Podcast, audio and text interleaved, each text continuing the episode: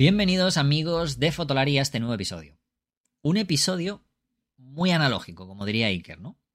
Y es que vamos a hablar de fotografía química, sí, otra vez. Pero esta vez no lo vamos a hacer como las anteriores veces. No vamos a estar hablando un poco de cómo está la situación de la fotografía química analógica en el mercado actual, etcétera. No. Hoy vamos a centrarlo desde una perspectiva un poquito más práctica, más desde el aprendizaje. Por eso, hoy nuestro invitado es Chechu de Disparafilm. Bueno, los que no lo conozcáis, pues mal hecho. Y además, porque tiene un vídeo en nuestra sección de mi mochila en el canal de YouTube, con lo cual deberíais conocerlo porque deberíais haber visto el vídeo. Así que si no lo habéis visto, después de escuchar este podcast, ya tenéis trabajo.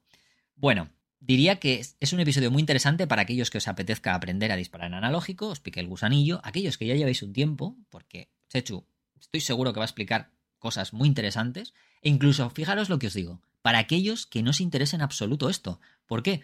Porque yo tengo unas cuantas preguntas a Chechu para que podamos comparar ambos mundos, el digital con el analógico, y yo creo que está muy bien para conocer de dónde vienen ciertos conceptos, ciertas cosas de al día de hoy que tenemos en el digital y que yo creo que es un paralelismo muy necesario como conocimiento y como aprendizaje. Así que, tanto si os gusta el químico en el aspecto del aprendizaje como si no, creo que es un episodio para todos. Por cierto, y luego viene Iker, que nos va a hablar de algunas cosas que no quiero desvelar ahora mismo, y también de un vídeo, de una cámara muy interesante de hace muchos años, con la cual se fue a Japón hace poquito, así que no os lo perdáis. Fotolari Podcast, fotografía, vídeo y lo que surja.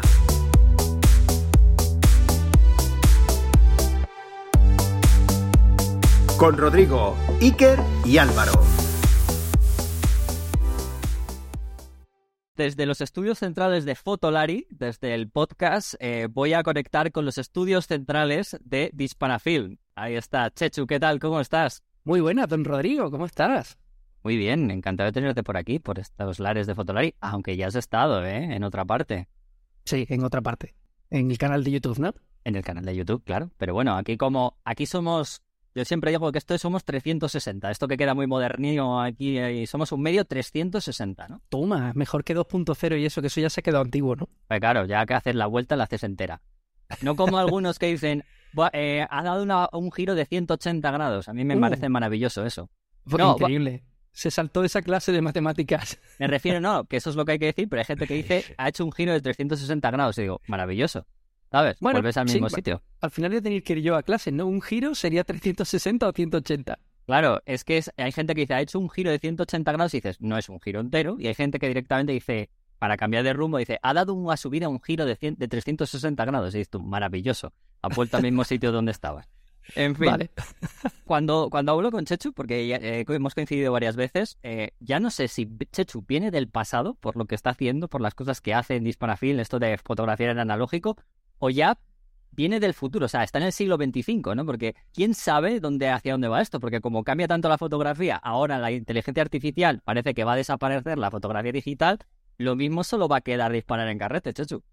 Bueno, aquí es que a la gente le encanta matar todo, matar la fotografía analógica, matar la digital, pero al final no muere nada. Lo que pasa es que se reajusta, todo tiene un momento de alza y de que todo el mundo quiere disparar eso, pero al final todo se va asentando, la fotografía digital se asentará. O sea, si ves la montañita de venta de cámaras de digital, pues no deja de ser una imitación de la que sufrió el analógico. Y la IA tendrá su montañita y bajará, porque así es el mundo. Somos muy de modas y de cosas así. Sí. Aunque muchos ya conocéis a Chechu, ya digo, porque habréis estado viendo el vídeo de En mi mochila, y si no, más os vale, dejaremos por ahí el enlace de En mi mochila en el canal de YouTube. Decir que él es el alma mater detrás de Disparafilm, que es una página web medio, como lo quiera denominar, ahora lo denominaré, pero si me estoy equivocando, pero es una comunidad que él ha montado de fotografía analógica, fotografía química. Tiene un blog, tiene un canal de YouTube, tiene un podcast también, y bueno, también está... Bueno, no sé si lo has creado ya en la escuela online, pero estás en breve, ¿no? Yo creo que dentro de poquito, ¿no? Sí, en proceso. Me está saliendo sin querer, porque ya hay tanto contenido creado que si lo ordenas un poco tienes una escuela. Así que básicamente se podría decir que tengo una escuela. Debo decir que todo eso también viene también del contenido que has ido compartiendo en Patreon durante todo este tiempo, ¿no? Pues sí, casi 3 añitos ya. Y además eres muy cercano a unos colegas que han venido aquí ya un par de veces, que son nuestros amigos de Carmencita. Hombre, sí señor, son muy amiguetes. Sí. Muy bien. Pues nada, si te parece, hoy a la gente que no sepa por qué te he traído aquí es porque, más que hacerte una entrevista, que ya estábamos comentando fuera de micros que esto ya en Fotolari pues va a quedar para casos muy concretos de gente poco conocida, trabajos poco... Porque yo sé que tú eres hiperconocido, pero bueno, me refiero... No, hombre, es una broma. Mi vida no es muy interesante de todas formas, Rodrigo. No te pierdes nada si no me preguntas por mi vida. No, pero sobre todo, más que nada, porque creo que también está ese punto en el que tú te dedicas a la fotografía analógica, que creo que puede estar muy bien el compartir ciertos puntos de aprendizaje, pero también con ciertas anécdotas o ciertos consejos que podemos tener, porque mucha gente en Fotolari, pues hay algunos que sí, por supuesto, disparan analógico, pero hay mucha gente que yo creo que a lo mejor le interesaría, pero no sabe cómo empezar. Entonces, hemos traído de nuevo esas maravillosas listas que empecé con Leire Chazarra aquí, pero esta vez van a ser los 10 consejos de Chechu para disparar en analógico y no morir en el intento, que creo que la verdad es que está bastante bien, ¿eh? Sí, va a estar interesante. Y luego, pues le voy a hacer unas pequeñas preguntas de estas que... Fotolari Style. O sea, literalmente, nada de trabajo suyo ni nada, sino simplemente preguntas anecdóticas y a ver por dónde sale. A pillar, ¿no? Preguntas poco, a pillar ahí. Un poco a pillar, de esas preguntas un poco más complicadas. Nada de periodismo de investigación ni nada de periodismo serio. O sea, esto, lo del final, será mera anécdota. Pero si te parece, empezamos por esos 10 puntos que los has preparado tú, pero yo creo que nos dará para comentar cualquier cosita también de ello. Sí, señor. Los micros son tuyos. Venga, pues, primer punto, van a ser cosas muy básicas, ¿eh? Para nuestros oyentes mayores de 40 años que ya han disparado carretes en su momento, quizás le parece todo esto un poco muy básico, pero bueno, entended que es que hay mucha gente que es menor de 40 y que no ha puesto un carrete en una cámara en su vida. Oye, yo decir, antes que empieces con respecto a esto, decir que Chechu lleva una camiseta de Yashica, yo tengo una taza, estoy viendo que hace una taza de Pentax 100 años, que son, Pentax además ahora está como en plan ebullición. Muy de actualidad. Y decir, con lo respecto que decías tú esto de gente de 40, que Pentax, la cámara que van a sacar o que pretenden sacar, está enfocada a la gente joven, con lo cual que entiendan que esto también del químico puede venir por gente joven, ¿eh? Totalmente. O sea, ahora mismo se basa en gente joven. Es verdad que hay mucha gente, seguro que nos escucha alguien con 65 que dice, bueno, ¿yo qué? Bueno, usted, señor, no es lo más habitual, pero sí que ahora mismo... O sea, es increíble. Te vas a una discoteca el fin de semana y hay un montón de chavales con cámaras. Es más, ayer tengo un compañero fotoperiodista que trabaja en el diario local y estaba ahora mismo en la Feria del Caballo, la feria de mi ciudad, y había un evento de caballos, o sea, lo más clásico del mundo, y había un montón de personas con cámaras, con carretes, que era como increíble. Sí, está volviendo mucho. Pues ala, empezamos. Venga, pues primer punto, comprad cámaras de 35 milímetros. No os flipéis con cámaras de formato medio y todo este tipo de cosas. Primero, porque es el formato más estándar, sigue siéndolo, carretes de 35, porque es el formato más barato, el carrete de 35 es barato porque salen un mayor número de fotos, ¿vale? Aunque compréis uno de formato medio más barato, se hacen más fotos con uno de 35. Hay muchas más cámaras, infinitas cámaras por ahí, ya no solo en mercadillos, en tiendas de segunda mano también, que ofrecen garantía y que os recomiendo que compréis ahí. Y por muchas más razones. Yo, por ejemplo, empecé con una Yashica FX3 de mi padre y todavía la tengo. Eso es un tanque, eso no va a morir nunca. Y eso y con un curso de revelado, con tanques prestados y con química del mismo curso. Así que realmente comprad cámaras de 35, sería el primer consejo. Que no empieces con una Hassel, ni vamos, que ni se te ocurra. Bueno, es que la gente se flipa, ¿eh? Oye, quiero... Por eso lo digo, porque sé que hay gente que va directamente en plan, no, es que a mí me gustan esas cámaras, para aprender como que no, ¿no? Incluso de 35 me llega un mensaje por Instagram de vez en cuando, oye, ¿qué tal las cámaras Leica esas? Es que quiero empezar a disparar en analógico. Hombre, pues no sé, es como si te quieres comprar tu primer coche, un Ferrari, amigo. Quizás no sea lo más oportuno. Ah, por cierto, una pregunta con respecto a esto. Yo he disparado en analógico, comencé, aprendí y tal, pero reconozco que lo justito. Entonces, actual y más actualmente, porque estoy bastante perdido desde hace unos cuantos años. Has comentado lo de los carretes de 35. Obviamente es bastante complicado encontrar no carretes de formato medio, me imagino, porque eso relativamente habrá todavía, no tantos como 35, pero si nos vamos a tamaños más pequeños, ya que esto lo digo con respecto a la gente que venga de la fotografía digital, claro, porque la gente, cuando tú dices 35... la similitud sería el full frame, ¿no? Lo que llamaríamos ahora el full frame. Pero claro, hay gente que piensa, no, ¿y el APS-C en analógico qué sería? Eso a día de hoy, aparte de que hay pocos, ¿no? es complicado, ¿no?, de conseguir. Bueno, es que de hecho el APS-C viene del APS, que es el Advanced Photo System, que inventó Kodak. Fue el último intento de Kodak por modernizar la fotografía analógica antes de que cayera en el pozo que cayó. Y lo que pasa es que eso desapareció porque era un sistema que inventó Kodak en el que tú comprabas un carrete y en el laboratorio ya no tenían que revelar con máquinas grandes, sino que había una máquina básicamente que le metían por un boquete del carrete y por el otro lado se revelaba la película, se te enrollaba en el mismo carrete revelada y tú a la máquina le ponías qué fotografías querías revelar. Y te imprimía también un 10x15 con todas las fotos en pequeñito, como una especie de hoja de contactos. Entonces tú cuando querías podías volver con tu carrete ya revelado dentro del chasis y decirle, oye, imprímeme la 15 y la 18. Ese fue el último sistema y eso es el equivalente a la APS-C. Y más pequeño se sigue pudiendo disparar un formato que se llama 110. 110, sí, correcto. Que es muy pequeñito, más pequeño que la APS-C.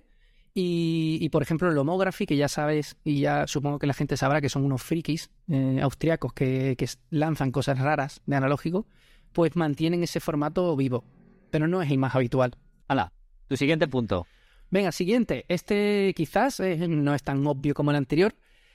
Comprad cámaras reflex de 35, como he dicho antes, noventeras. De estas en plan como las Canon y las Nikon, yo qué sé, la Canon 5D Mark IV y este tipo de cosas, ¿no? Que son como muy digitales, como muy modernas, pero detrás, carrete de 35. ¿Por qué? Pues porque como son menos retro, tienen un aspecto como muy moderno, son las que menos gente quiere. Así que por 100 euros a lo mejor te puedes comprar pues una cámara equivalente a, yo qué sé, yo me pierdo con los modelos de entrada digitales ahora mismo, no sé, 700D, 800D. ¿Eso existe ahora mismo? La que sea, ¿no? Existir existen, pero de hecho, hace unos cuantos meses ya que Canon dijo que eso ya no lo va a fabricar. Lo que quede, queda. Claro. Pues cámaras de ese tipo, con carrete, por 100 euros, incluido objetivo. Y son cámaras que o funcionan o no funcionan. Normalmente, si te las compras y funcionan, van a funcionar mucho tiempo, porque nadie va a disparar 18 carretes al mes. Lo normal es que dispares uno o dos, que dispares poquito. Así que te iba a comentar con respecto a esto. Normalmente este tipo de cámaras que tú comentas suelen llevar, por ejemplo, arrastres automáticos o más automatismos que cámaras más mecánicas, ¿no? Por ejemplo, cámaras de los 70 o los 80, ¿no? Ajá. Es cierto que son más caras, ¿no? Porque no vamos a hablar de una Nikon F3, por ejemplo, y todo eso, que es bastante más cara, es muy mecánico. Pero una F70, por ejemplo, una F80, ¿no? De Nikon, por ejemplo, podría ser una opción. Perfectamente, ese tipo de cámaras son cámaras que ya te digo, son electrónicas, pero son electrónicas muy modernas de los años 90 y lo normal es que no fallen. Evidentemente hay cámaras que fallan, pero no es electrónica de los 80 que te puede dejar tirado, no son cámaras mecánicas que todo el mundo dice, ya las mecánicas las puedes reparar, ya, pero las tienes que reparar y las tienes que mantener, no hay demasiados servicios técnicos y hombre, hay que detectar cuando tu cámara necesita pasar por el técnico para que le pegue un repaso y no todo el mundo sabe y muchas se terminan rompiendo igualmente. Así que, por ejemplo, una de mis mejores cámaras, de las que más uso además, la Canon EOS 3, gente que nos esté escuchando que sí que disparara en la época la conocerá, porque era como una 6D de Canon actual, ¿no? Que era como full frame, tal, no es la tope de gama, pero era una muy buena cámara. No era la EOS 1. Esa era la pepino. Por eso, no era la EOS 1. Que era exacto, la EOS 1V, ojalá cayera una en mis manos. Pero, por ejemplo, fíjate, lo más tope de gama de ese tipo de cámaras te la puedes comprar por 1.000 euros, un cuerpo. Pero la EOS 3, por ejemplo, que es una super cámara, a mí me costó 250 euros. Y hoy en día la podrías comprar por 300 euros. Es una cámara espectacular. A la que le... Ah, que esto no lo he dicho. Lo bueno de este tipo de reflex noventeras, Canon, Nikon, es que le puedes adaptar objetivos de ahora, de los que todo el mundo se está deshaciendo porque todo el mundo se está pasándola sin espejo. Entonces el Canon 50-1.8 de toda la vida de plástico te sirve para estas cámaras. Pregunta importante, ya que has abierto un poco, digamos, el abanico, con respecto al autofoco, para gente que quiera... digamos, esto que has comentado, ¿no? Del objetivo. ¿Lo mantiene? ¿Hay que comprarse un adaptador? ¿Cómo sería? Para que la gente lo sepa. Lo mantiene perfectamente. O sea, si te compraste el Sigma Art 30mm 1.4 hace 4 años, o si lo encuentras por ahí, eso te sirve para una cámara de finales de los 90. Y es la mejor compra que puedes hacer, porque la cámara sí tiene 23 años o 24, pero el objetivo no, el objetivo tiene 2 o 3, y es un diseño muy moderno.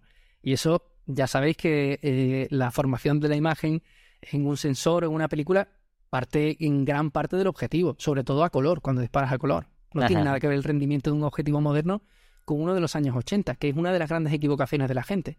No, me compro una cámara de los años 60, 70, le pongo un carrete a color. Amigo, los 60, 70, el color no era la primera elección de los fotógrafos profesionales. No esperes un rendimiento a color como el de, sencillamente, un Canon 50 mm 1.8 de plástico. Es mejor que un objetivo de muchos objetivos de los 60 a nivel rendimiento de color, por ejemplo. Y bueno, y luego ya no hablemos ni siquiera de lo que tiene que ver el estanco, ¿no? El tema de que no... El tema de los hongos, etcétera, que con los objetivos actuales eso es prácticamente... Imposible. Que te ocurra. Muy bien, pues siguiente punto. A ver, siguiente, dispara en blanco y negro, que esta es muy obvia para la gente que disparó en su época, pero la gente que quiere empezar ahora no lo sabe.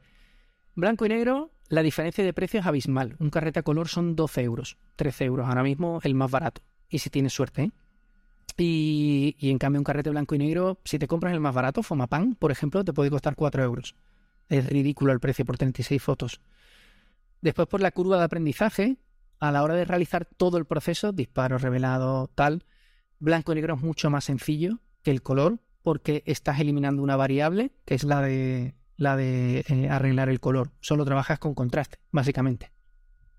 Y bueno, también a la hora de fotografiar, ya sabes que es más fácil si fotografías en sombra, hay menos contraste, a la hora de tratar esa fotografía después en el ordenador o positivando, mucho más sencillo, ¿no? Pero te iba a hacer una pregunta con respecto a esto. Es más fácil para ciertas cosas, pero también hay que tener un conocimiento del color en cuanto a ver en blanco y negro, porque hay mucha gente que no está acostumbrada a ver en blanco y negro, y esto me pasó a mí en mis inicios en la fotografía allá por hace 20 años, cuando empecé a hacer justamente aprender en químico. Ves esos maravillosos tonos azules del cielo y ves unos bosques maravillosos verdes.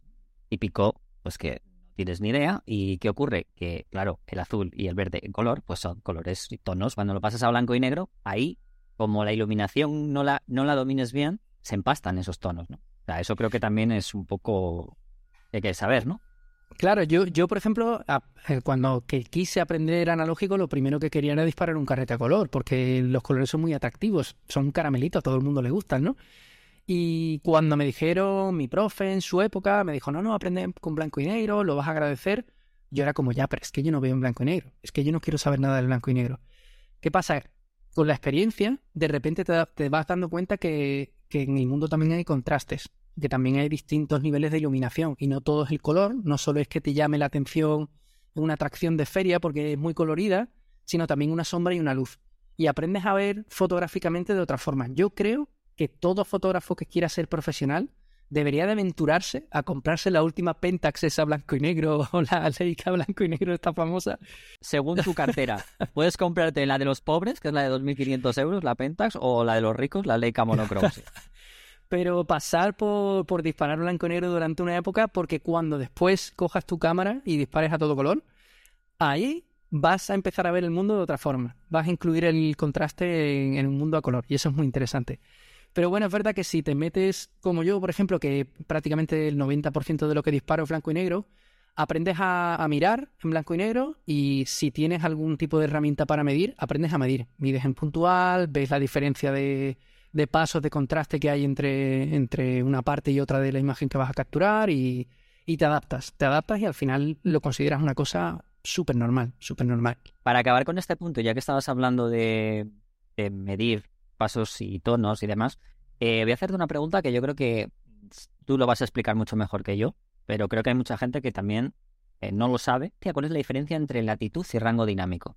Bueno, el rango dinámico es toda la cantidad de pasos en total que es capaz de acumular determinada película en cualquier situación. Es como mi película, es un cubo tan grande que es capaz de almacenar, por ejemplo, 10 pasos de rango dinámico. Eso es una cosa. Ahora, la latitud es ante determinada situación que voy a fotografiar, yo la mido y si, por ejemplo, tengo 10 pasos de rango dinámico en mi película, y lo que voy a fotografiar tiene 4, la latitud es el resto de espacio libre que tengo para jugar. O sea, es como el margen de error que puedo tener arriba y abajo. Y te agradezco la pregunta porque hay mucha confusión en internet. De hecho, yo hay veces que cuando grabo un vídeo en YouTube o este tipo de cosas, intencionadamente tengo que decir los términos mal porque si no la gente no me entiende. Pero realmente son términos diferentes. O sea, yo también he escrito #120 milímetros cuando es 120. ¿Cómo se llama ese tipo de películas, no? Pero es verdad que si quieres llegar a gente que tiene menos conocimiento, tienes que adaptar un poquito el lenguaje y ya habrá tiempo de llamar a las cosas por su nombre. Muy bien, pues nada. Pues seguimos con el punto, creo que es el 3, ¿no? Pero no le he puesto números, así que ve contando tú. No sé, yo tampoco estoy contando, pero el siguiente. Venga, pues el siguiente es aprende a revelar y a escanear en casa. Porque, por ejemplo, yo he hablado de que disparar blanco y negro es más barato, pero revelar es un pelín más caro. O sea, a lo mejor los laboratorios te cobran €1 más, porque para revelar blanco y negro, o sea, en un laboratorio tú no puedes meter todos los carretes, sean el ISO que sea y la marca que sean, dentro del mismo tanque. Tienen que ir por separado, hay que revelar a mano en muchos laboratorios, en otros no, en otros tienen máquinas, pero tienen un poquito más de trabajo. En cambio, revelar en casa es baratísimo, o sea, es realmente barato y extremadamente sencillo, es muy fácil. Y, por ejemplo, barato, yo me he apuntado aquí 4 cifras, que es que un tanque te cuesta entre 30 y 40 euros, la química... revelador 16 euros, paro 6 euros, fijador 18 euros. En definitiva, si empiezas a revelar, por 75-80 euros tienes todo lo necesario para revelar 100 carretes. Es decir, tus primeros 100 revelados te van a salir 80 céntimos. Es ridículo. Sobre todo porque tus primeros 80 revelados pueden ser un horror. Con lo cual... No te creas, ¿eh? O sea, el otro día escuchaba, yo escucho el podcast de Fotolari, ¿eh? Y el otro día escuché... Se agradece porque normalmente no lo escucha nadie, así que... No, seguro que no. Y el otro día hablabas con... Ay, se me ha olvidado el nombre. Qué mal voy a quedar ahora con esto, ¿eh? Hace 2 programas que tiene... Estudio Raw se llama el... Sí, Espacio Raw, con David López Espada. Exacto, David, perdóname. Me pareció muy interesante el podcast. Y por ejemplo, él hablaba de que en yo no sé cuántos años no había tenido ningún error revelando un carrete. Y... realmente puede pasar, es que es un proceso muy sencillo, muy, muy, muy sencillo. Sí, yo he revelado y debo decir que en el momento en el que más o menos dominas los tiempos, haces lo que debes hacer, lo que te dicen de muévelo, agítalo, no de una manera muy, muy rápida, sino tal, no sé qué, en cuanto es, digamos, al final no deja de ser prácticamente un manual de instrucciones que si lo llevas a rajatabla prácticamente te va a salir. Sí, lo estoy recordando, hablaba de cuando revelaba carretes de Isabel Muñoz y decía que nunca le había arruinado un carrete. O sea, realmente si eres una persona organizada no tienes ningún problema, porque el único problema que puedes tener es que cambies de orden los químicos y la líes, pero no suele pasar mucho. Así que es muy barato revelar y escanear. Es que hoy en día hay 1000 opciones, es que ha cambiado muchísimo la cosa. Hace 20 años tú no podías coger un teléfono móvil y ver cómo te había quedado la foto. Hoy en día... evidentemente no es un escaneo profesional, pero puedes ver tus fotos reveladas con un móvil, puedes usar un escáner de toda la vida, que te puede costar 200 euros por internet. Yo mi primer escáner lo sigo teniendo, me costó 200 euros por internet, y probablemente me entierren con él, y un ramo de flores. Ahí enterradme con mi escáner. V600, con mi V550, ¿no? Y después que también se están inventando muchos sistemas para digitalizar con cámara digital. Es mucho más barato, sobre todo porque puedes ir comprando piezas individuales y ir mejorando tu equipo poco a poco. Así que aprender a revelar y a escanear en casa. Además es fácil y debo decir que seguramente además Chechu en su Patreon o en la escuela online o los vídeos que tenga dentro de la escuela online que saque después de Patreon, que los que no hayáis estado, seguro que tiene unos consejos básicos de cómo revelar seguramente, y a partir de que sigáis esas instrucciones, vamos, es que seguro que no te sale prácticamente ninguno mal. Digo lo de los consejos porque algo de los que no tengan ni idea tendrán que saber por lo menos cuánto tiempo o cuánto líquido echar o... Hombre, por supuesto. De hecho, que no sabes cuál va a ser el siguiente consejo. No, la verdad es que no lo sé, pero... Apuntarte al club analógico de Disparafilm. Pues mira, ha venido que ni al pelo, ¿eh? Pues sí, que es esta escuelita online que tengo yo, que digo que... le quito un poco como de peso, pero en realidad hay muchísimo, muchísimo contenido al respecto. Y sobre todo hay contenido muy interesante que no se cuenta por internet, porque en internet es muy atractivo contar en YouTube cómo se revela un carrete. Que por cierto, cuidado con los tutoriales que te encuentras por YouTube, porque no todos son correctos. Y Yo no he dicho nada de ir a YouTube. Yo he dicho ir a tu Patreon o tu escuela online, ¿eh? O sea, fíjate a dónde voy, ¿eh? O sea, ya directamente. Claro. Y que sé lo que puede suceder. Claro, y que yo allí, por ejemplo, no solo enseño lo que es a revelar, el proceso de revelar, que es muy sencillo. Te enseño a qué material puedes comprar, cuál no te merece la pena comprar, cómo organizarte. Enseño a revelar blanco y negro, color, 1000 opciones para escanear, qué material comprarte, cómo organizarte y sobre todo positivar, también, que es una cosa que me gusta mucho. Ahora, por ejemplo, esta semana que viene voy a enseñar a positivar color, que es una cosa que le parece muy curiosa a mucha gente. Es bastante curioso que lo enseñes, ese proceso, porque el proceso C41 siempre se ha dicho que es, ni se te ocurra hacerlo en casa, ese revelado es mejor que lo lleves en el laboratorio solo por la cantidad de trabajo y de cómo te puede dejar el lugar donde estés, y solo con tal de no limpiar o tirarte todo el tiempo limpiando, etcétera. Llévalo, ¿no? O sea, que puede ser muy curioso ver eso, ¿eh? Te lo digo de verdad. Sí, sí. Lo que pasa que no es tan difícil, es más que tienes que ser muy exacto con las temperaturas y este tipo de cosas. Así que si tienes un laboratorio cerca de casa, pues mira, tiras ahí el carrete y te lo dan revelado. Está guay. Pero lo que es positivar, el proceso RA4, llevarte la foto a papel, es mucho más sencillo de lo que la gente piensa, ¿eh? Es muy, muy, muy sencillo. Lo que pasa que es verdad que tienes que tener ciertos conocimientos básicos sobre color, colores complementarios, en fin. Totalmente. Por cierto, aunque no está dentro de la escuela, pero sí está dentro de la web, me resultó muy curioso. El otro día estaba viéndola y vi ese maravilloso vídeo que tienes cuando fuiste a fotografiar las canteras en gran formato. Te voy a decir que en ese momento vi un Ansel Adams en mi vida. Es muy Ansel Adams ese rollo ahí metido entre matorrales y eso. Sí, además la foto, obviamente, no es una foto de un paraje natural, así como podría ser de Ansel Adams, pero, oye, tenía ese rollito, ¿eh?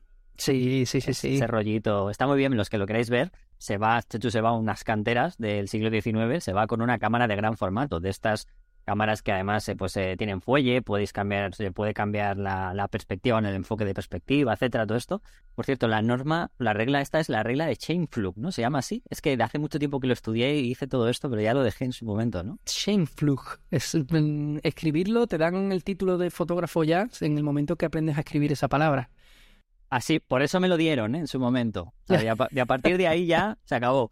Pero bueno, que la gente lo vea porque es muy curioso ver estos procesos a día de hoy, ¿no? O sea, y por ejemplo, Chechu ahí os lo enseña muy bien y además lo explica muy bien luego después de lo que lo veáis. Está guay. Si a alguien le gusta lo que son después temas, proyectos fotográficos y eso, el vídeo es muy sencillo, salgo yo disparando. Pero si entra en la web hay una explicación de por qué allí, por qué en gran formato y tal, que tiene su historia. Es un proyecto que es un homenaje a toda esa gente que se mató en canteras para sacar piedras con las que después se construían catedrales. Allí estaba el obispo con los brazos abiertos. Gracias por traerme las piedras, mientras que habían muerto 20 o 25 personas extrayendo piedras. Y luego iba allí a la cantera y la bendecía, ¿no? Así, ¿no? Claro, tiraba agüita y arreglado. Sí.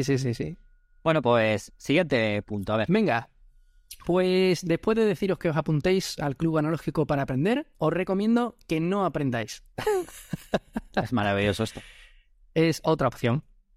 Si no os gusta, que hay mucha gente que dice, guau, pero tío, ahora que si los químicos, tal, yo no tengo ganas, yo solo quiero comprarme una cámara y llevármela de vacaciones. Dadle caña, porque es otra opción. Yo tengo una amiga, por ejemplo, ahora que se va a Marruecos un par de semanas con la escuela Apertura, además, que creo que lo organizan, no sé si me ha dicho en septiembre o algo así, y me ha pedido una cámara. Me ha dicho, necesito poner en mi vida un aparato para generar recuerdos sin tener que estar cargando baterías, mirando pantallas, haciendo 25 fotos a ver cuál es más bonita. Dices, quiero tener la oportunidad de hacer una foto y olvidarme. Y ahí va. Se lleva una cámara mía y se la va a gastar todo en carretes. Así que es una opción. No aprendáis. Es como el meme del bebé, que va ahí y de repente se da cuenta de lo que ve y dice, para atrás, ¿no? Pues es algo así. El gif del bebé. Exacto, bueno. Recogiendo cable. Bueno, pues está bien, la verdad, a veces muchas veces también esto es muy típico, ¿no? De que siempre pensamos que hay que estudiar y no nos lanzamos realmente a lo que hay que hacer, ¿no? Eso, a ver, ya nosotros que llevamos ya mucho tiempo, ya lo hemos pasado, entre comillas, pero cuando empiezas o cuando estás con algo que a lo mejor no lo dominas, siempre ves trabajos de otros y piensas que nunca estás preparado.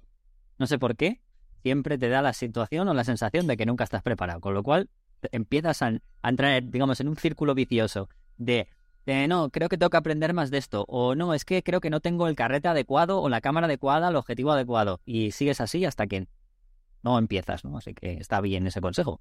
De hecho, pedrada a la fotografía digital. Porque no existen, o al menos yo no los conozco, ¿eh? A lo mejor alguien me dice que existen. De hecho, sé que existen porque hay gente de boda que sí trabaja así. Pero porque no existen laboratorios digitales a los que tú envíes tus archivos RAW y te saquen la estética que a ti te gusta. Porque yo, por ejemplo, revelo color y positivo color, pero no es lo que más hago. Yo muchas veces vengo de vacaciones, mando mis carretes a Carmencita Film Lab, como decías antes, y ellos me sacan todo lo que me gusta a mí. O sea, me sacan la imagen como me gusta. ¿Por qué no existe eso en digital? Es verdad que puedes sacar un JPG directo de la cámara, pero no hay nadie en ese punto intermedio entre el JPG que yo no sé sacar de mi cámara y el RAW que yo me tengo que editar en mi casa. ¿No hay alguien que te edite el RAW y te ponga la foto bonita? Te voy a decir lo que va a ocurrir seguramente, porque estuvimos en Fotoforum este año y nos quedamos muy locos. Hay la inteligencia artificial que nos estuvieron enseñando de revelado, que se mete ya que se integra en Lightroom, por ejemplo. Tú editabas, o sea, te ponías 4 o 5 parámetros de una sola foto que a ti te gustaba, lo guardabas como en estilo y automáticamente podías aplicárselo a todo. Hacía hincapié en la luz. No es como poner el típico filtro Valencia de Instagram, que ya sabes que al final, y como influye en la luz, cambia mucho los tonos, porque la gente piensa que le pones un filtro y todas las fotos quedan igual. Pero claro, no es verdad por la luz. Pues hay una inteligencia artificial que es, bueno, todo esto que se está empezando ya a crear, que está pendiente de la luz e influye, o sea, edita en función de eso. Con lo cual yo creo que ese punto intermedio, dentro de poco, ya va a estar ahí. Algo escuché, ¿no? Que tú cogías por ejemplo, si eres fotógrafo de boda, cogías todo tu catálogo, lo podías subir, la IA te lo veía entero, te lo revisaba, veía los ajustes que usas en función del resultado y iba tomando decisiones por ti. Pues me parece estupendo, porque editar en el ordenador, tío, es el mayor infierno que un fotógrafo puede vivir, ¿eh? Sobre todo eso, lo que decías tú, ¿no? Trabajos como una boda o trabajos a lo mejor que requieren de, no sé, 150 fotos, ¿no? La IA en ese sentido no solamente te ayudaba a retocar en función de tu estilo, en función de todo lo que tuviera la fotografía alrededor, como la luz, el color, el encuadre, sino que también cogía los encuadres y en función de todas las fotos que tú habías hecho, los encuadres que podían tener una boda entera tuya o las bodas anteriores, elegía esos encuadres para hacer una selección directamente. A lo mejor hacías 1500 y hacía ¡zas! 150 toma con encuadres parecidos a los que tenías tú en la boda de la anterior boda. Me encanta, porque hay mucha gente que pensará, pero bueno, nos van a quitar el trabajo, tal, yo no sé qué. ¿Qué pone el fotógrafo ya? A ver, el fotógrafo lo que tiene que poner es el ojo en el momento de hacer la foto. Y cuando digo el ojo, digo ver la luz, ver las poses de las personas que están posando. El fotógrafo tiene que poner todo lo que hay en el momento de hacer la foto. Todo lo que hay después, es verdad que puede llegar a aportar. Yo soy muy fan, que te voy a decir, de por ejemplo Ansel Adams, que era un tío que seguía su proceso desde la búsqueda de la localización hasta colgar la foto en la pared. Lo hacía absolutamente todo y yo soy muy fan de eso, pero también soy muy fan de otros fotógrafos que van, no tocan ni la cámara, deciden el encuadre, deciden la escena y el resto se lo hace otra persona, incluso disparan la cámara, porque al fin y al cabo la fotografía es, puede ser muchas cosas, ¿no? Pero hay otra que es contar historias. Acabas de describir a Annie Leibovitz, por ejemplo. ¿Cuál es la siguiente? Bueno, pues la siguiente es que no te quedes en disparar. Vuelvo otra vez a dar la turra con aprender y con hacer cosas. A ver, analógico no solo comparte un carrete, que hay mucha gente que dice que es pesado los de los carretes, que no es carretes, que es cianotipias, es fabricarte tu propia cámara estenopeica, hay mil opciones. Entonces lo bonito de la fotografía analógica ya no es solo la imagen resultante, que sí, está guay, pero es sobre todo el proceso. Yo, por ejemplo, tengo apuntado al club analógico muchos fotógrafos que lo que vienen es a hacer todo lo que no hacen en bodas. En bodas, por ejemplo, hacen su foto, tienen su preset, tienen todo súper trabajado y editan una boda de 1500 fotos en 2 tardes. Y aquí vienen a todo lo contrario. Vienen a sudar para conseguir una foto. Y al final el resultado casi que les da igual. Lo que disfrutan es del proceso, ¿no? Así que yo, por ejemplo, a mí lo que me ha enganchado al analógico es poder revelar, poder positivar, ver mis fotos en papel, que eso es una maravilla, que parece una cosa muy obvia, pero es que la gente no lo hace a día de hoy, Rodrigo. Oh, ¿qué te voy a contar? No hace falta. La gente tiene sus fotos allí en el disco duro. ¿Para qué sirve eso? De hecho, Tú lo has dicho, has nombrado a David. Dentro de unas semanas me voy a llevar unos alumnos de EFTI para que conozcan el laboratorio, aunque sea disparando en digital, para que positive, o sea, para que les haga unas copias y entiendan también una cosa que hablé con él, que es que los fotógrafos a día de hoy, como no están acostumbrados a imprimir, cuando tienen que hacerlo, desconocen por completo todo lo que tiene que ver con esa parte, si no saben ni qué calidad de papel es apropiada, qué ocurre con el color cuando lo pasas a un papel. No saben lo que es un espacio de color, lo que es offset, lo que es una impresión digital, no lo saben y es súper importante. Claro, entonces me los voy a llevar para que vean cuando tú sabes lo que quieres, aunque no lo hagas. Tú no tienes por qué estar todos los días imprimiendo fotos en tu casa, pero sí que es importante conocerlo para que cuando tú a lo mejor lo necesites, no te voy a decir que tengas el mismo conocimiento que un copista, pero mínimamente para poderle decir o orientarle sobre las dos o tres cosas que podrías querer y que él te asesore dentro de, bueno, algo más acotado. Y creo que eso es muy importante para alguien que quiera dedicarse a esto porque al final es parte de un proceso. Y a nivel fotográfico creo que es muy enriquecedor porque, a ver, en su momento podías comprarte un determinado número de carretes, que parece que los carretes son caros ahora, los carretes han sido caros siempre. Lo raro ha sido estos 20 años atrás, que te podías comprar un carrete a color por 3 euros, pero la fotografía siempre ha sido algo caro. Y ese tipo de limitaciones, que yo soy muy fan de las limitaciones, lo que te hacen es aprender a seleccionar, que es el trabajo principal de un fotógrafo, desde la toma. O sea, tú estás viendo un mundo que se mueve y tienes que seleccionar qué instante vas a fotografiar. Pues todo lo demás es seleccionar. El seleccionar qué foto vas a imprimir es un gran paso, porque tú puedes seleccionar 250 fotos del fin de semana, que eso es una barbaridad, no las vas a volver a ver en tu vida. Y ahí se quedan en un disco duro. Sin embargo, vas a imprimir en 10x15 10 fotos. Y si te haces una impresión en 50x70, vas a elegir una. Y eso es el trabajo de un fotógrafo, elegir y ser práctico, que el producto de tu trabajo tenga sentido, lo puedas volver a ver. ¿De qué te sirve 250 fotos en un disco duro? De nada. Y es importante que la gente lo sepa. Imprimid. Seguimos. Venga, pues la siguiente es que 36 fotos son más de lo que piensas. Iba a decir eso para los que disparan con el móvil. Yo no, pero los que disparan con el móvil es una cosa que me cuesta mucho inculcárselo cuando voy a las clases. De hecho, es un ejercicio que les obligo a que hagan, que se comporten como si tuvieran un carrete. Es que se aprende mucho con las limitaciones. Es que no tiene sentido estar haciendo fotos como un enfermo. Y claro, como el carrete sí te cuesta dinero y el móvil no, al final aprendes a seleccionar momentos realmente especiales. Y ojo, que no significa que tengas que ya dedicarte a disparar en analógico toda tu vida. Que puedes hacerlo de vez en cuando, un fin de semana, un día de playa con los amigos. E intentar elegir los 36 momentos más especiales de ese día. Pero que es que al final el móvil lo coges, te haces 35 fotos con 35 poses distintas. A ver cuál es la que sale más guapo. Te vas con una foto a casa. Es como un mundo al revés. Yo estoy seguro que tú cuando sales a hacer fotos con el móvil, tú lo que vas buscando son instantes y vas intentando volver a tu casa llevándote 15 instantes bonitos. Pues 36 fotos se tarda mucho en hacer, porque con la cámara analógica no vas usándola como una metralleta. Así que os va a durar un mes entero. No es caro disparar analógico, ¿vale? 36 fotos te pueden durar un mes entero. Uy, o más. Que hay gente que tiene la cámara ahí con 6 fotos y luego al cabo de 2 meses la vuelve a recuperar o 3 meses. No sabes la de veces que me preguntan por Instagram, oye Chechu, tengo una cámara ahí que le puse un carrete hace 2 años, disparé 5 fotos y ahí están. ¿Eso sirve? Pues claro que sirve. Vuelve, lo que tienes que hacer es acabar el carrete, ¿sabes? Llevar la cámara encima. Si no vas a tirar todas esas fotos que te quedan solamente por revelar 5, ¿sabes? Pero bueno.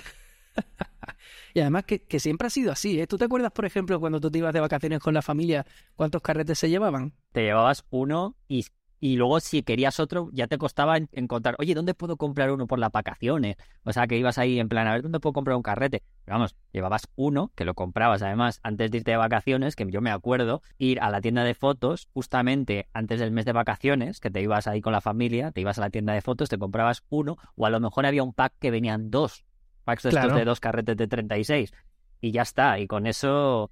Si encima, lo gracioso es que si tú querías más, mi padre a mí me decía, no, chico, ¿dónde vas? Que luego ¿dónde vas a ir con tanta foto? Además me lo decía, eso, la frase de mi padre era premonitoria. ¿Dónde coño vas a ir tú con tanta foto? O sea, tú imagínate ahora lo que es esto, ¿eh? O sea, 36 y 36 es nada en comparación con lo que contabas tú. Claro, claro. Deja el dedo ahí puesto. Yo, por supuesto, mi padre cuando falleció, yo me quise quedar con todas las fotos, con todos los negativos que tiene y eso. Yo veo sus 36 fotos de un carrete y digo, mi padre era mejor fotógrafo que cualquier fotógrafo actual, porque se iba el fin de semana y te resumía perfectamente el fin de semana en 36 fotos, tío. Y es que hay gente que estudia fotografía, sale con un grado superior de fotografía y no es capaz de hacer nada con 36 fotos. No es capaz de hacer nada. Y dirá que son muchas, ¿eh? Es un montón, tío. Nosotros en la escuela, cuando tenemos que darles indicaciones, asesorarles sobre el proyecto final del curso profesional o el avanzado y tal, siempre nos preguntan ¿cuántas fotos máximo? Y decimos, a ver, lo normal es que no sean más de 10, salvo si es un trabajo documental que pueda necesitar un poco más, pero no más de 15, o incluso a veces con 6 nos sirven. Cuando decimos eso hay algunos que se llevan las manos a la cabeza, pero bueno, porque no saben cómo van a conseguir hacer o contar algo en tan pocas fotos. Ahí está la magia, el saber contar, porque cuando entras a trabajar en el diario local no te van a dejar hacer 20 para contar una historia, te van a decir que una, ¿y ahora qué? Con una. Muy bien. Así es. Siguiente. Venga, siguiente, compra los carretes más baratos. No os flipéis cuando veáis hashtag Portra 400, hashtag Ilford HP5, eso es demasiado caro. Son películas profesionales que usaban los profesionales para disparar bodas porque ganaban mucho dinero con eso y tenían que ofrecer el mejor producto. Pero la realidad es que podéis compraros la película más barata. Y digo nombres. En color, comprad Color Plus de Kodak. Suele ser la más barata, aunque como hay mucho youtuber que hace vídeos sobre esta peli, pues ahora está súper cara, incluso más cara que otras. Y Color Plus es una tecnología muy antigua. Es una película muy particular que tiene el grano, se nota mucho el grano, en fin, una estética como muy viejuna. Y viejuna me refiero en cuanto a tecnología. Y bueno, está carísima. Y si no, Kodak Gold o Fuji 200, que es una peli nueva que ha sacado Fuji, que en realidad la fabrica Kodak ahora. En fin, estos líos de... ¿Vale? Y en cuanto... Bueno, y mejor ISO 400. ¿Vale? Las pelis que compré, mejor ISO 400. Que en color está la Kodak Ultramax y próximamente la Fuji 400, a secas. Ya no pone Superia 400 ni es. Fuji 400. Y en blanco y negro, en Mere 400, es muy barata. Es el hacendado de Ilford, ¿vale? Es la submarca de Ilford. Y la Fomapan 400, que es un señor que tiene una fábrica en la República Checa que montó hace 100 años y que no ha cambiado nada en 100 años. Entonces el tío sigue ahí. Ahora, el día que se le rompan las máquinas estamos perdidos.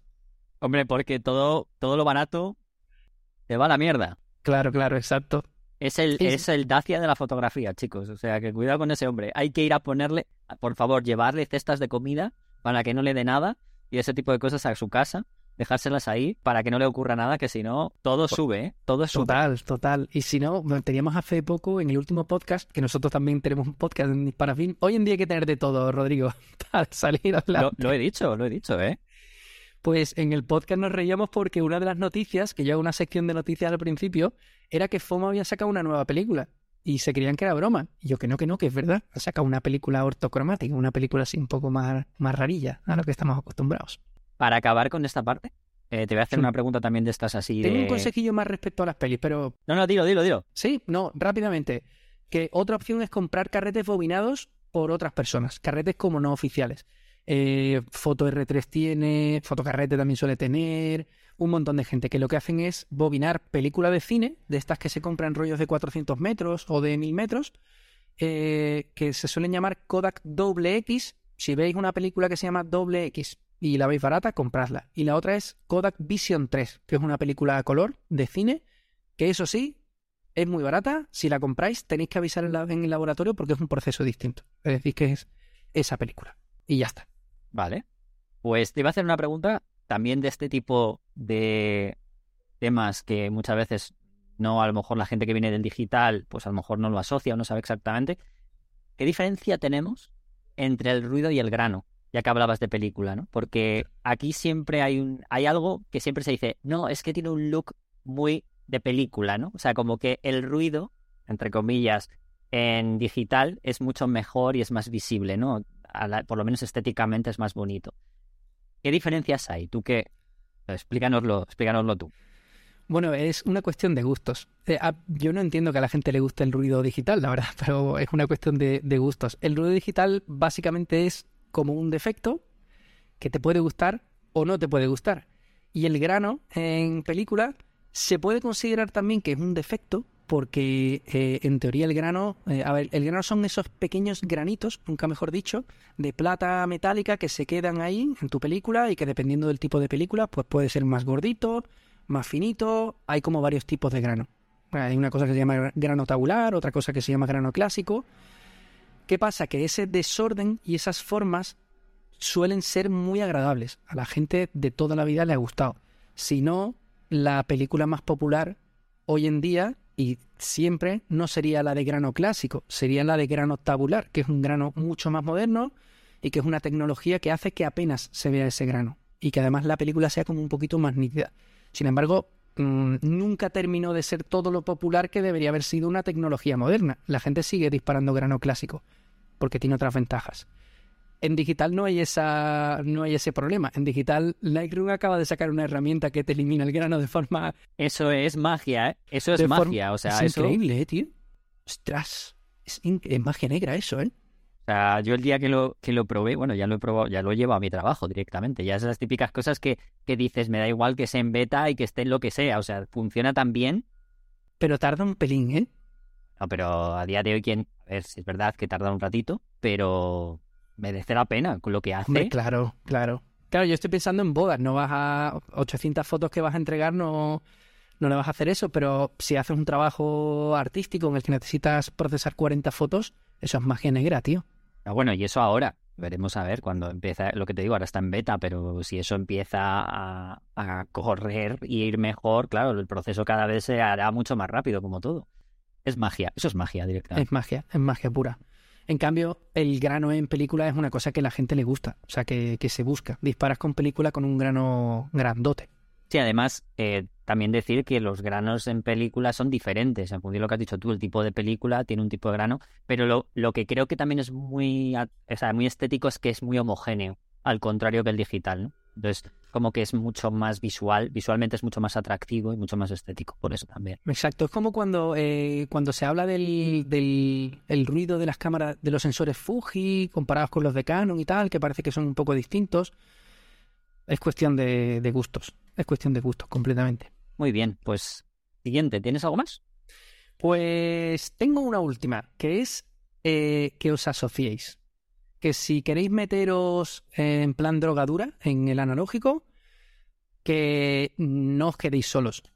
Si os asociáis, podéis comprar material a medias. O sea, un tanque, que es una tontería que cuesta 40 euros, no lo usas todos los días, lo usas una vez al mes.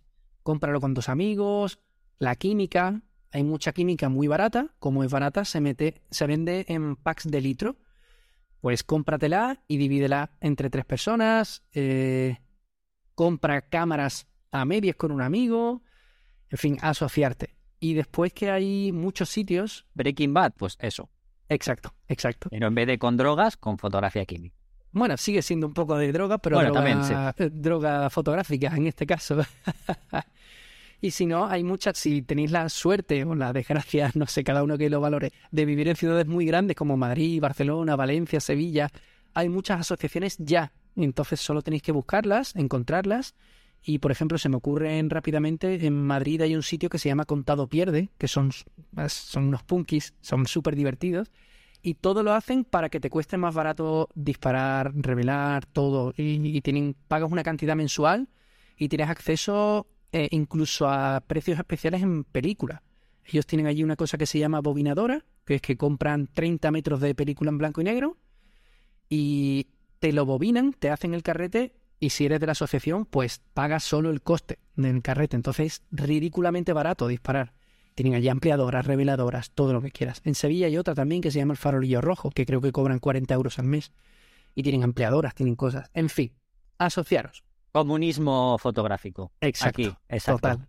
Iker, a Iker le va a encantar. Ya te lo digo. Le va a encantar. Seguro. Expropiese. Pues Después de estos consejitos, que además ya habéis visto que hemos tocado algunos temas así para resolver dudas, que yo creo que también son este tipo de verdades o mentiras que al final de tanto repetirse parece que es lo contrario, ¿no? O que no se sabe. Como decías tú en muchos vídeos de YouTube, que bueno, no es que lo hagan mal, pero que muchas veces pues se cuenta de una manera que a lo mejor pues no es la idónea. Te voy a hacer ya las últimas preguntas a ti ya más Fotolari style, ¿no? Este tipo de preguntas un poco... no sé, que responda lo que te dé la gana, o sea, directamente, no... Esto ya no tiene...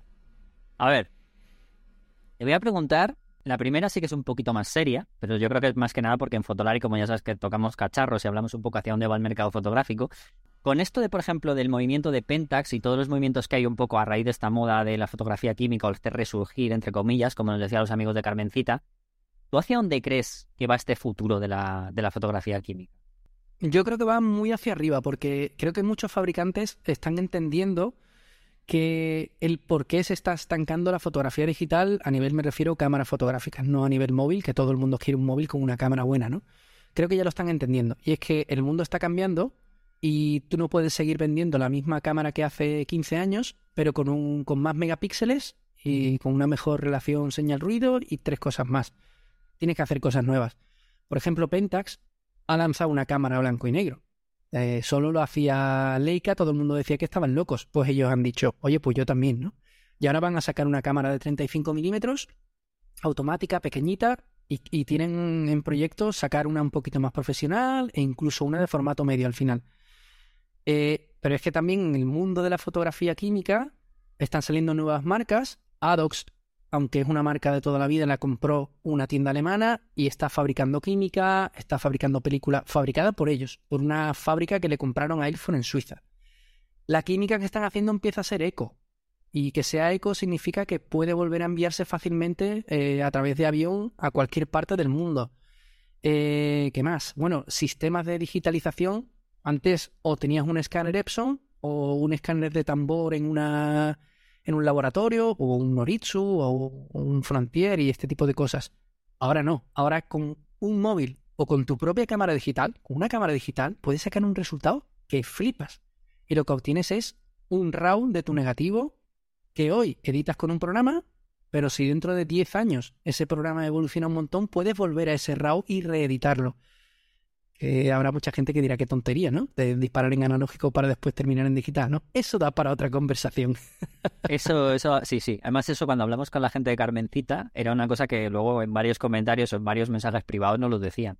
Pues menuda tontería, ¿no? Cosas así, ¿no? De hecho, además, una cosa que luego lanzamos también fue un artículo que dio bastante que hablar, que era sobre la gente que dejaba todos sus negativos allí en los laboratorios, ¿no? Que se llevaban las copias escaneadas, o sea, el escaneado de esos negativos, y dejaban los negativos físicos, los dejaban por ahí. O sea, que eso da para una conversación que ya tendremos algún día, yo creo. Bueno, pero te lo resumo muy rápido, ¿eh? O sea, en analógico tú lo que haces es cocinar fotos. Si tú te metes en una cocina a hacer un plato, puedes coger por el camino corto y comprarte una, ¿cómo se llama?, una Thermomix, y te lo hace todo sola, o te puedes meter en un montón de cacharros, fregar, calentar. Es que al que le gusta cocinar, ya está, que más da que el resultado sea el mismo. Así que eso y se acabó la conversación. El que no le guste que se compre la Pentax esa blanco y negro. Claro, y totalmente, que para eso se ha creado, ya está. Dentro de todo este proceso de fotografía química, hay algo que te tiene que gustar dentro del proceso de fotográfico en sí, desde el comienzo de la toma o desde incluso la planificación o lo que sea, te tiene que gustar más que el proceso digital. ¿Cuál es esa parte de todo ese proceso, ese flujo de trabajo que te apasiona por mucho, por delante o por encima del digital? A ver, obviando la parte fotográfica de buscar la localización, el sitio, la hora, la luz, aparte de eso, lo que es relacionado íntimamente con lo técnico, hay un momento que a todo el mundo le encanta y que es el prepararte el equipo para irte a hacer fotos. Elegir qué carrete me llevo esta cámara o la otra. Eso es de los momentos más deliciosos. Eso es mi pareja y mi hija diciéndome en la puerta, papá, vámonos ya. Y yo, espérate, que estoy entre el HP5 y el tal. Ese momento es grandioso. Pero realmente, momento fotográfico, el de ampliar, el de ver cómo mágicamente aparece la foto en la bandeja y tal. Yo llevo un montón de años haciendo eso. Y yo no me canso, Rodrigo. O sea, cada vez que veo aparecer la foto con el contraste que yo quiero y la densidad que yo quiero, es quiniringo arriba. Es que es un momento espectacular. De no ves nada hasta ese momento, con lo cual el momento en el que lo ves debe ser como una satisfacción personal, ¿no? Para, bueno, yo lo sé porque lo he hecho, pero insisto que yo no he trabajado mucho. Trabajé en trabajos, digamos, muy concretos en químico y he disparado algunas cosas. Ya digo que debe ser como esa parte como más... Pero yo ver si veo, porque yo ya no hago haz de contacto porque es un jaleo y tienes que montar todo el laboratorio para una cosa que no es muy divertida, que es ver tu foto así de pequeña. Entonces yo escaneo a baja resolución y lo hago muy rápido. Y, ostras, es que es una pelea, el ordenador es una pelea, ¿eh? Sobre todo a color. Conseguir un buen color de un negativo a color no es sencillo. Hay gente que se cree que comprarte un carrete de Portra 400 es un preset de Lightroom. No tiene nada que ver. O sea, un carrete de Portra 400 es comparte un archivo RAW muy bueno. Y eso hay que interpretarlo. En el ordenador es una pelea. En la ampliadora, como des con el ajuste, que básicamente lo que tocas en la ampliadora es magenta y amarillo, el cian no se toca. Igual que en Lightroom, que trabajas con azul, amarillo y magenta verde, ¿no? Son dos botones. Pues hacer eso en la ampliadora y que te aparezca la foto perfecta, o sea, es que eso es una satisfacción que no te lo da el ordenador. A ver, me has hablado de lo de elegir el carrete, cuando como una de las partes también que te gusta, pero ahora imagínate que solamente te dieran la opción de tener un modelo de carrete. Te dicen, mira, durante toda tu vida vas a tener que disparar con esto. ¿Cuál escogerías? ¿Y por qué? Es difícil porque primero habría que elegir entre color y blanco y negro. Yo soy muy de blanco y negro. Creo que ahí me mantendría fuerte, en el blanco y negro. Y ostras... Sería difícil. Yo creo que un poco tiraría, me aseguraría y elegiría o Kodak Tri-X o Ilford HP5, que es su película hermana fabricada en Europa. Son dos películas muy parecidas. Una de esas dos.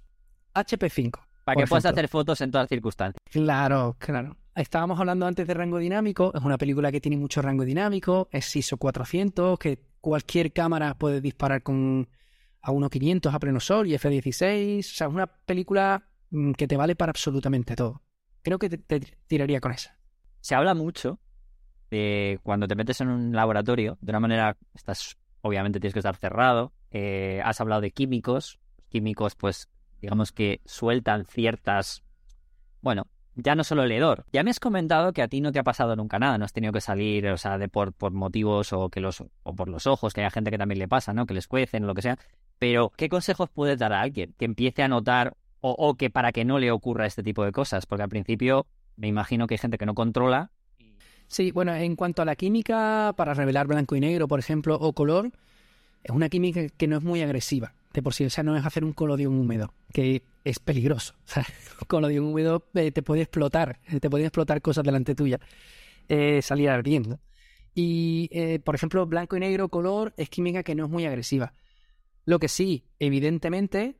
Si eres un poquito delicado con la química, con los olores, ponte mascarilla, sencillamente eso. Y si no, la verdad es que revelando unos carretes puedes revelar incluso con la habitación cerrada, pero eso sí, ventila. No te acuestes sin haber abierto y sin haber ventilado. Porque realmente piensa que todos los días, o por lo menos yo lo hago, todos los días, lejía, amoníaco para limpiar tu casa, y son químicos que son incluso mucho más agresivos que la química que se utiliza para revelar. Así que no seré yo el que diga que reveléis con las ventanas cerradas, ventilad, aseguraos de poder respirar bien, pero tampoco os vais a morir revelando carretes. Pues vamos a terminar con un medio test de negativos o de diapositivas, etcétera, porque te voy a nombrar algunos carretes, vamos a llamarlo así, ya sean de diapo, negativos, blanco y negro o color, y me vas a decir lo primero que te venga a la mente. Algunos de ellos ya a lo mejor ni existen, ¿vale? Pero siguen estando en la historia de la fotografía. Entonces, a ver qué te producen a ti.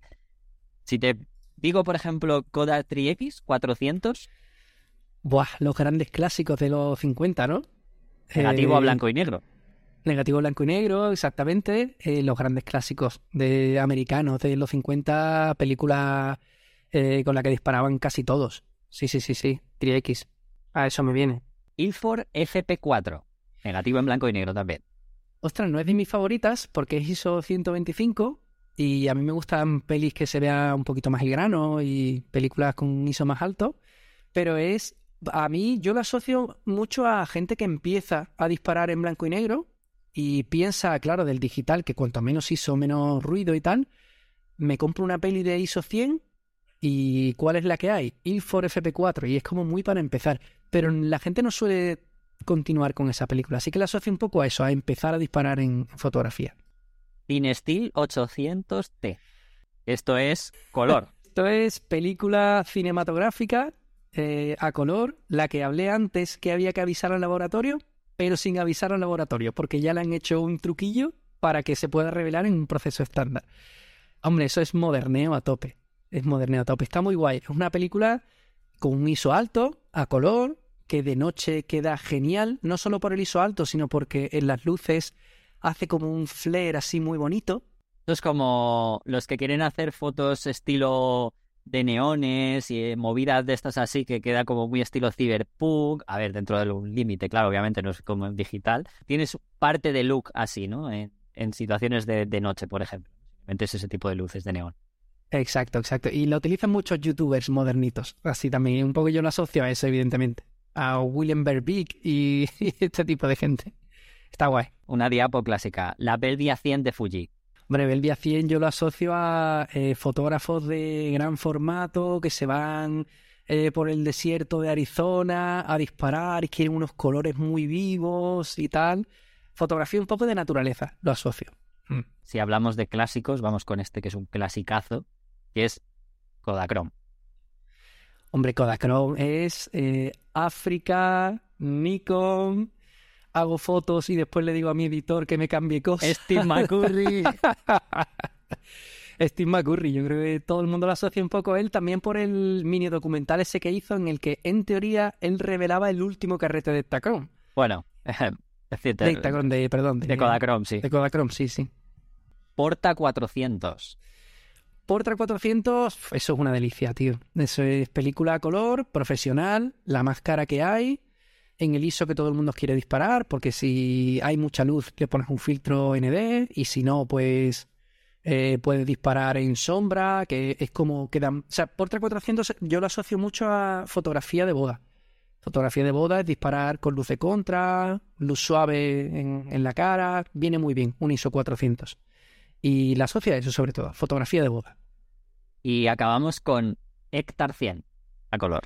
Ektar 100, a mí me recuerda a Martin Parr, de repente así, playa, es una película a color, ISO 100, que tiene unos colores muy saturados y muy llamativos, sobre todo los rojos. Y yo lo asocio, claro, eso a Martin Parr, aunque Martin Parr no sé si usa esa película. Bueno, no lo sé si lo usará ahora. Bueno, tampoco sería descarado que te dijera que dispara con móvil, porque este señor está como una cabra.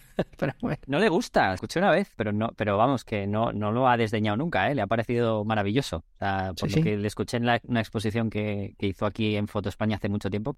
Y hablando de eso, le preguntaron en una entrevista en ese momento, y dijo que él no hacía prácticamente nada con móvil, pero que le parecía una idea maravillosa de la fotografía. Claro, como no creo que nos escuche. ¿Tú crees que le escuchará el podcast de Fotolari? No creo. No creo, ¿no? Como no nos escucha, voy a ser malo y voy a decir que si da dinero, él dispara con lo que sea. Eso no es ser malo, eso a día de hoy está a la orden del día, Chechu. Sí, bueno, para ir por ahí gente como muy fiel y tal, ¿no? A sus principios. El otro día, por ejemplo, Iker entrevistó a Alex Webb y decía que, hombre, que él dispara en digital, pero dispara con su Leica y todo eso, ¿no? Hay gente que es como muy fiel y tal. Yo, mira, Alex Webb es prácticamente uno de mis 2-3 referentes, pero hombre, Dios. Yo te diría que no sé yo, ¿eh? Que lo mismo algo ahí ha colado. No ¿Sí sé, o qué? No sé yo, algo lo mismo ha colado.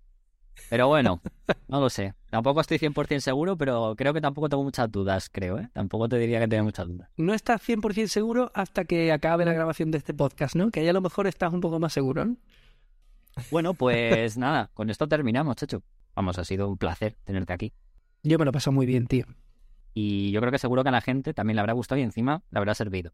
Seguro que esto, por ejemplo, lo que has contado de latitud y rango dinámico, ya solo con eso estoy seguro que ha merecido la pena para muchos escucharlo. Aún así, te lo discutirá alguien. Apuesta a lo que quieras. Que te lo discutan a ti, que es el que lo has explicado. Por eso te tiro a ti el marrón. Yo no discuto, yo le doy una palmada en la espalda al que sea, le doy la razón y ya está, no pasa nada. No, ha merecido la pena solo por eso, porque es una cosa que, como has comentado tú, que está en muchísimos sitios. Además, hay mucha gente que lo desconoce, que es muy interesante. Pues nada, Chechu, seguimos con el tema de fotografía química analógica. La gente que siga, que hemos dicho antes, que te pueda seguir en Disparafilm, que ahí tienen para aprender un montón. Y nada más, que te esperamos otro día por aquí. Pues muchísimas gracias por invitarme. Cuando quieras vuelvo y hasta prontito.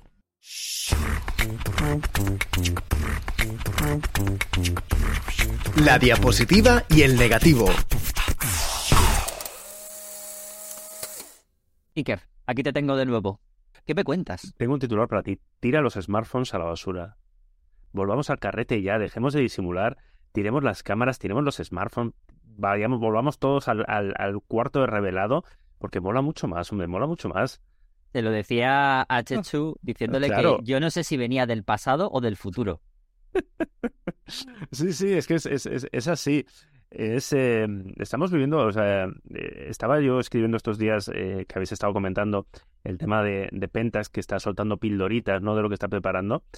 Y por un lado lo piensas en plan, joder, qué surrealista es todo esto, pero por otro lado piensas, estamos viviendo en directo algo que evidentemente dábamos por hecho que no lo íbamos a vivir, que no iba a ocurrir, que no iba a volver, que no sabemos cómo acabará, si será un fracaso, si será todo un bluff y no acabará en nada, pero que simplemente el proceso es muy interesante. Es decir, que te salga el señor de Rico Pentax, responsable del film, ¿cómo es? Pentax Film Project, que da como para peli indie y todo, y explicándote las movidas. No sé si quien nos escucha ha visto el vídeo, pero que lo vea, porque es que me parece muy interesante de contrasta, ¿no?, cómo ellos, los ingenieros jóvenes, iban en plan de flipados, y hablando con ingenieros jubilados de Rico y de Pentax, era en plan, ¿pero dónde vais? Es que esto no se puede hacer, ¿no? Que quieren poner la típica palanquita de arrastre, ¿no?, en una compacta. Y claro, los ingenieros dicen, bueno, se puede hacer, pero esto es mucho más complejo que si le ponéis una puñetera pila y un arrastre automático de toda la vida, ¿no? Entonces, este tipo de cosas que, claro, estamos en un nivel de desarrollo tecnológico, o sea, es que estamos haciendo esto y a la vez estamos hablando de que la inteligencia artificial, de que si Midjourney nos hace una foto con los prompts, y paralelamente hay unos señores que están viendo cómo encajar un sistema totalmente mecánico en una cámara compacta de carrete. Te lo he comentado a Chechu eso exactamente, o sea, es que le he dicho, la fotografía va a ser en plan, todo lo que tiene que ver con la fotografía digital, por eso decía que viene que ya no sé si viene del pasado o del futuro, porque cuando decía lo del futuro era como, va a llegar un momento en el que todo lo digital a lo mejor se va a hacer con inteligencia artificial y va a ser el espacio recóndito de eso fotográfico que al final va a ser solamente gente que dispara en carrete. Claro, no lo sé. El tema es que como lo estamos viendo en directo, pues no lo sabemos. También es verdad que si analizas, joder, llevamos ya nuestra generación, nos estamos comiendo todas estas transiciones, aparte de, bueno, la política en España no nos pilló muy, muy pequeños, ¿no? Pero estas transiciones tecnológicas nos hemos pillado del carrete al digital, del digital que vienen los móviles, que viene la inteligencia artificial, y que viene el carrete. O sea, que si quieres molar un poco, vas a tener que al menos saber de qué va todo esto, disparar una cámara, que si vamos a acabar poniendo etiquetas de... Alguien propeaba, ¿no?, de fotos made by human, ¿no? O sea, es decir, fotos hechas por humanos como un sello de calidad de que no te lo ha hecho una máquina. No sé, tiempos extraños estamos viviendo. Ya se ha olvidado una muy importante, la transición de la reflex a la mirrorless. También, hostia, es que es verdad, o sea, si lo piensas, vaya chapa, o sea, es que hemos pasado de debate a debate, y es curioso porque hay gente que se ha quedado estancada todavía, es decir, hay gente que todavía está en eso. O sea, bueno, Pentax, de hecho,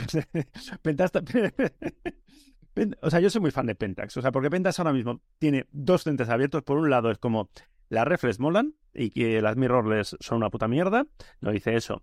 Y por otro lado, es como vamos con el carrete, por otro lado tiene Rico, y por otro lado, a mí, o sea, me encantaría muchísimo estar en una junta de accionistas de Rico Pentax y ver cómo se percibe todo esto, claro, porque Rico es una marca, no sé si muy grande, pero es una marca relativamente grande que evidentemente el dinero no le viene de la fotografía, por suerte para ellos.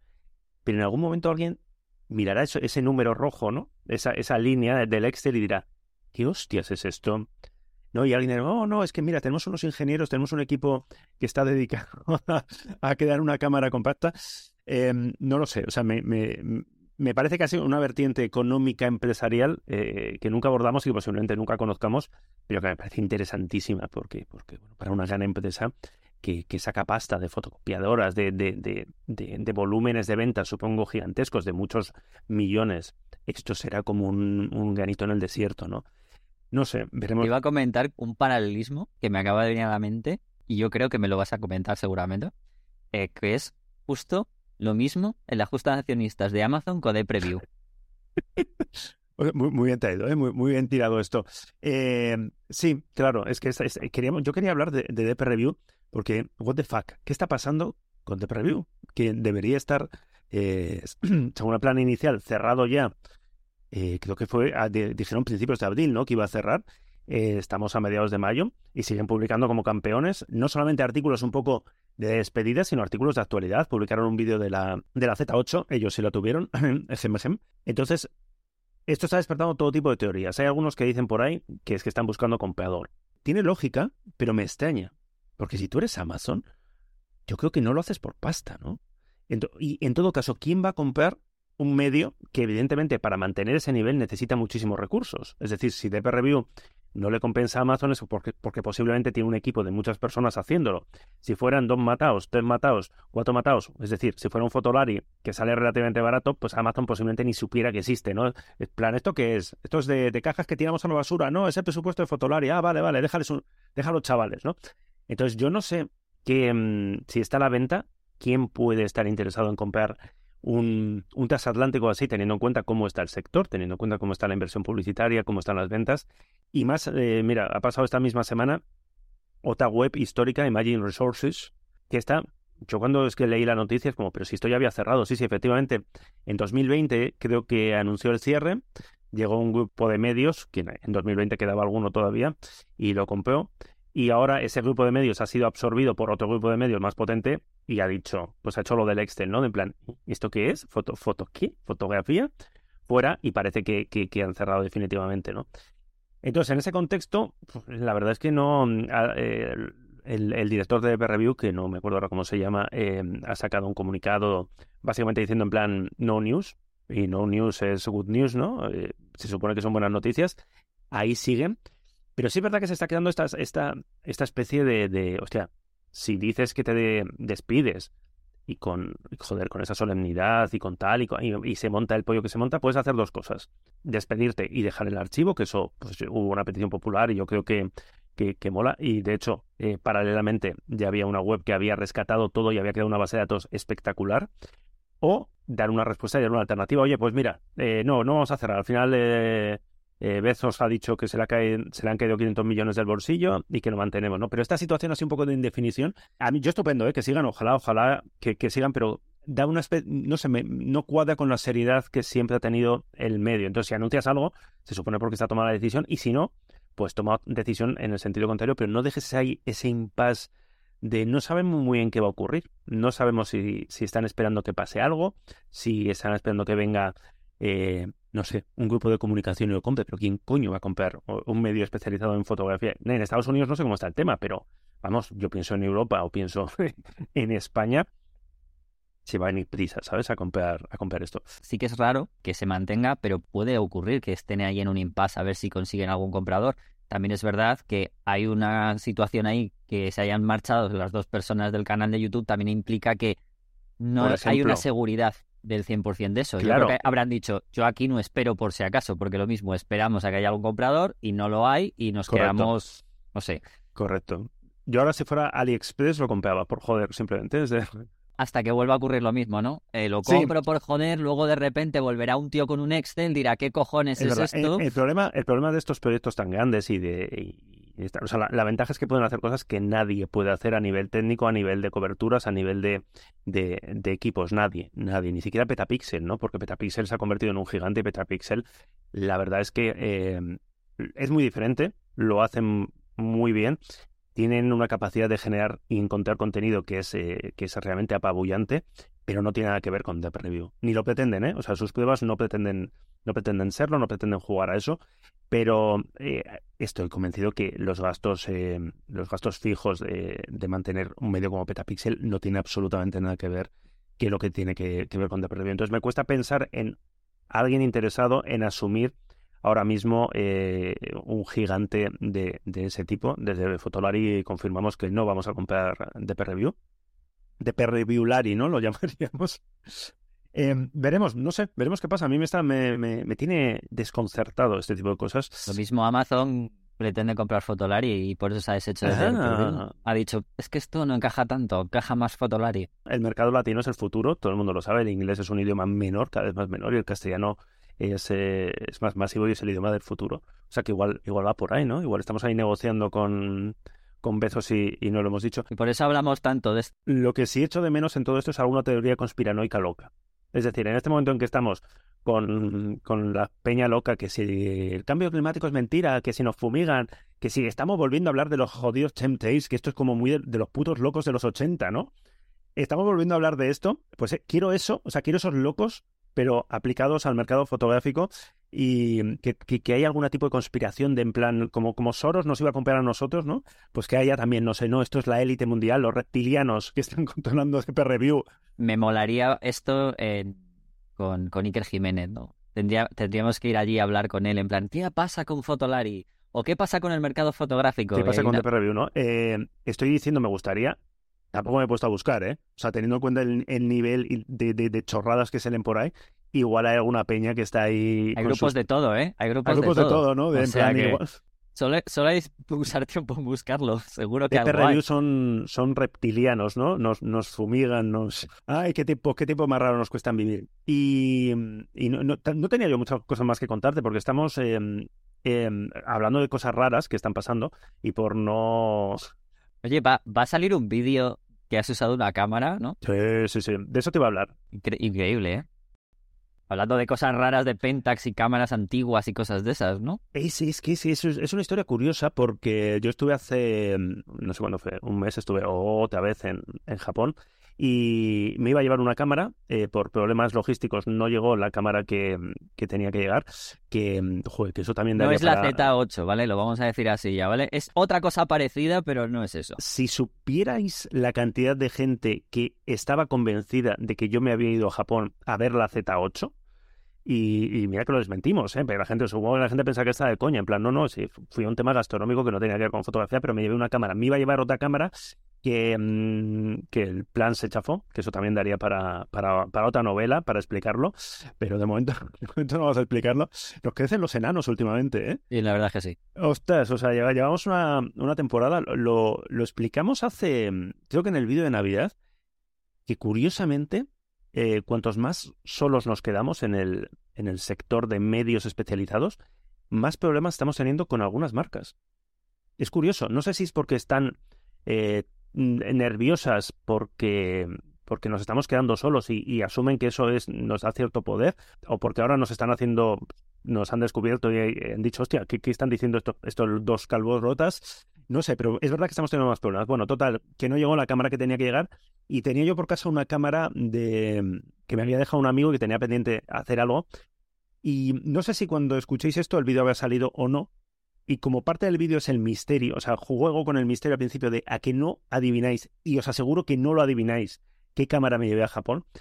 Voy, por si no ha salido, un par de pistas, y por si alguien escucha esto sin haberlo visto. Es una cámara que tiene casi 20 años, que es una cámara compacta, digital, de una marca que ya no existe en el mercado fotográfico, y que en su momento era la bomba, y que tenía una prestación loquísima, que mola un montón, pero que no hemos vuelto a ver. Joder.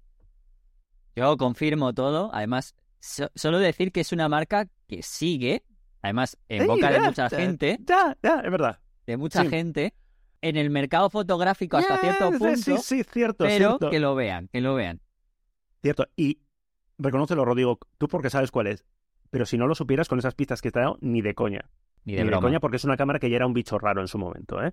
Y ha sido una experiencia muy interesante, donde yo quería jugar un poco a intentar entender esa moda de las compactas viejas, que algunos dicen que ahora molan y que da una textura. He sufrido mucho. Estaba hace un rato editando las fotos para el artículo que acompañará al vídeo. En el vídeo van las fotos sin tocar. Para el artículo las estoy tocando un poco. Y hostia, madre mía, ¿eh? Madre mía, qué bien vivís, qué bien vivimos en estos momentos. Y lo de quejarnos ahora por la calidad, o sea, visto el resultado. Y son 20 años, ¿eh? Tampoco es tanto. Pero madre. Y antes nos quejábamos, y antes nos quejábamos. Sí. O sea, yo ahora mismo, ya tengo, es que justo antes de entrar aquí estaba procesando las fotos. O sea, si ahora mismo alguien me dice, es que mi cámara tiene poco rango dinámico, es que lo reviento, ¿eh? Poco rango dinámico, o sea, esos cielos blancos quemados que no puedo sacar nada. Esos RAWs que tardaban 15, 20 segundos en grabarse. Y se quejan de los móviles ahora. Y se quejan de los móviles. Es que esta generación... Una guerra necesita esta generación. Bueno, pues ved el vídeo, si no lo habéis visto, y me contáis a ver qué parece. Y yo no sé si me he venido muy arriba desde que Alex Webb dice que hago fotos ok, pero... Oye, lo único que tengo que decir, que ya te lo dije en Twitter, es muy del estilo... Alex Webb no es, ¿eh? Ahí sí que te fuiste para arriba. Me vine muy arriba. He visto con esta cámara, he hecho un par de fotos que son decentes. Y, por cierto, lo de Alex Webb, hay gente que también me manda mensajes en plan, va, tío, ánimo, que la foto no está mal, la foto está bien, a mí la foto me gusta. Y la foto está bien. Pero es parte de la coña.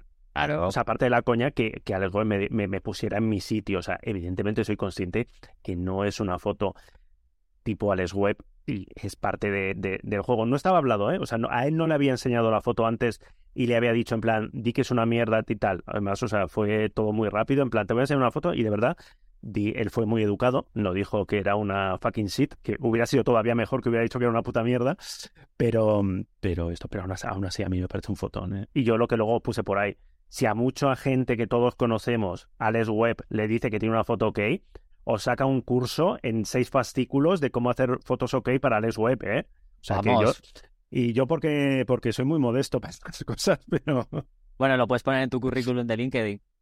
Me hice una revisión de foto o de portfolio de Alex Webb.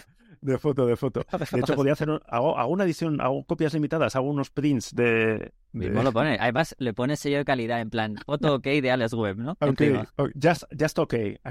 Ok, foto que dijo... Muy bien, Iker. Yo creo que disfrutemos del surrealismo. O sea, esto se nos está quedando un sector fotográfico muy película de Berlanga, yo creo. Disfrutémoslo, ya está. Disfrutémoslo y pensemos que esto dentro de unas cuantas décadas alguien mirará esto y dirá en plan de ¿pero qué tomaba esta gente? O sea, pero ¿qué tipo de sustancias alucinógenas tomaba para hacer estas cosas raras? O sea, vamos a hacer como los ingleses cuando vienen a Magaluf y esas cosas. O sea, sí, vivir el momento como si fuera así. Ya está. Realismo puro y lo que ocurra. Y si vemos un balcón, pues para adelante, ¿no? Ya está. Exactamente. Bueno, chicos, pues muchas gracias. Nos vemos en unos días. Un abrazo. Fotolari Podcast. Fotografía, vídeo y lo que surja. Con Rodrigo, Iker y Álvaro.